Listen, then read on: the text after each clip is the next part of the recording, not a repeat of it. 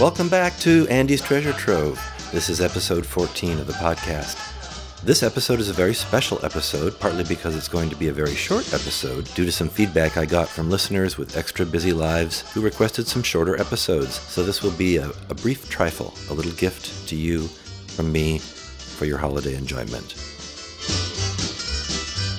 We're going to hear from Orson Welles in a couple of minutes, as he will be struggling to record some television commercials.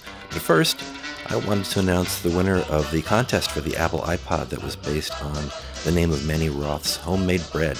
Remember that? Well, when I bake it, I give it to my kids. I, I can either drink it or I can bake it. And when I bake it, they call it fartbread. Thanks. Fartbread. To all of you. Fartbread. Fartbread. Who entered.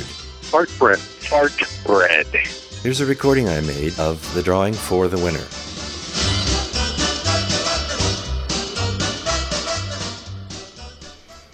I'm joined temporarily by my temporary assistant, who is going to help me uh, draw the winning name from this gorgeous Chinese-inspired lacquered and inlaid tray, which has several little pieces of white paper folded up into eighths.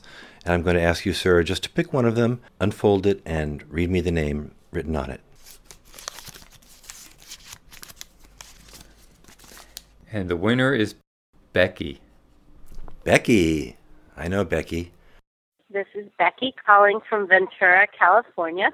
I just listened to your most recent episode of your Treasure Trove podcast, and uh, the interview with Manny Roth was absolutely fantastic. I would like to enter the uh, contest. I do believe the bread is called fart bread, if I did not mishear it. Let's call Becky.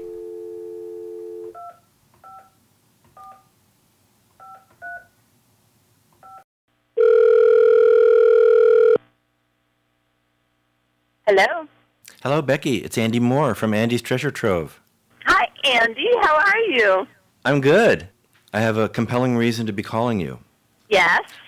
You are the winner of the Andy's Treasure yes. Trove iPod. I'm so excited! Now, what's your favorite podcast? Well, Andy's Treasure Trove, of course.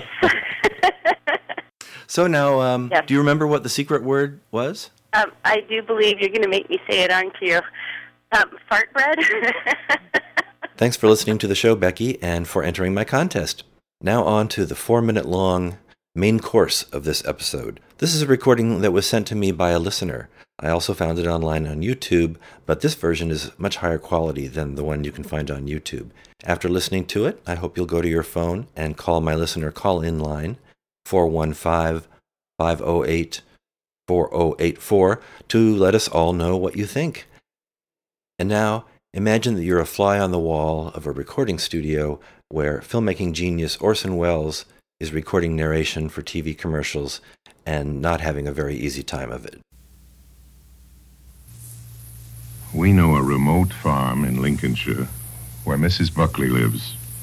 Every July, peas grow there. Do you really mean that? Uh, yeah, so in other words, I'd start half a second late. Don't you think you really want to say July over the snow? Isn't that the fun of it? It's it, if you go, if you make it almost when that shot disappears, it'll make my... I think it's so nice that, that you see a snow-covered field and say every July peas grow there. We know a remote farm in Lincolnshire where Missus Buckley lives. Every July, peas grow there. We aren't even in the fields, you see. Yeah. We're talking about them growing, and she's picked them. Yeah. On what? On in July. I don't understand you, then. When must What must be over for July? Um, when we get out of that snowy field. When I was out, we were onto a can of peas, a big dish of peas, when I said in July. Oh, I'm sorry. Was yes, always. July, yeah. I'm always past that. You are? Yes. Okay. Well, that's about where I say in July. Could you emphasize a bit in? In July. Why? That doesn't make any sense. Sorry. Um, There's no known way of saying an English sentence in which you begin a sentence with in and emphasize it. Get me a jury and show me how you can say in July, and I'll go down on you. That's just idiotic, if you'll forgive me by saying so. That's just stupid. In July. I'd love to know how you emphasize in and in July. Impossible. Meaningless. I think all they were thinking about was that they didn't want to... He isn't thinking.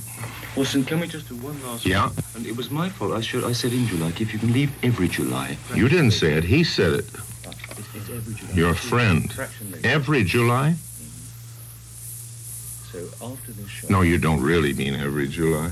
It is. That's but that's, a, that's no, bad copy. It's in July. Of course it's every, every July. Too much directing around here. Norway. Fish fingers, no, Findus, Norway. We know a certain fjord in Norway, near where the cod gather in great shoals. There, Janst Stangeland. Shit. A fraction more on the on that shoals thing, because you rolled it around very nicely. Yeah, roll it round, and I have no more time. I know. You don't know what I'm up against. Because it's full of, of, of things that are only correct because they're grammatical, but they're tough on the ear, you see. This is a very wearying one. It's unpleasant to read. Unrewarding. Because Findus freeze the cod at sea and then add a crumb crisp, cool crumb crisp coating. Ah, that's tough, crumb crisp coating. I think, no, because of the way it's written, you need to break it up because it's not it's not as conversationally written. What? Take crumb out. Take crumb out. Good. Here under protest is beef burgers. We know a little place in the American far west where Charlie Briggs chops up the finest prairie-fed beef and tastes... This is a lot of shit, you know that. Yeah. You want one more? I do, actually. Yeah. More on the, what, beef? You, you missed the first beef, actually, completely. What do you mean, missed and it? You're emphasizing prairie-fed. But you can't emphasize beef. That's like his wanting me to emphasize in before July. Come on, fellas, you're losing your heads. I wouldn't direct any living actor like this in Shakespeare. Well, you do this. It's impossible. Orson, you did six last year, and by far and away the best, and I know the the reason... The right reading for this is the one I'm giving it. At the moment. I spent twenty times more for you people than any other commercial I've ever made. You are such pests. Now, what is it you want? No, I think... In your depths of your ignorance, what is it you want?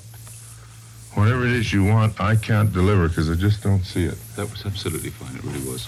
You, you it isn't worth it. No money is worth it.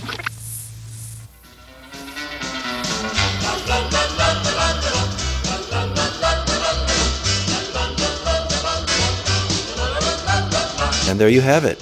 Please give a call to four one five, five oh eight, four oh eight four to leave a comment on Mister Wells or anything else you'd like. That number, once again, is four one five, five oh eight, four oh eight four. My next episode, episode fifteen, will feature the return of Candace Roberts. Subscribe to my show on iTunes, and please visit andys treasure trove dot com. I'm always adding new photos, videos, and collages and other things that I hope you'll enjoy. Thanks, and happy holidays from me and the entire staff of Andy's Treasure Trove and Treasure Trove Productions. See you next year. Stay warm. All rights reserved, Andy Moore and Treasure Trove Productions. Thank you. Goodbye.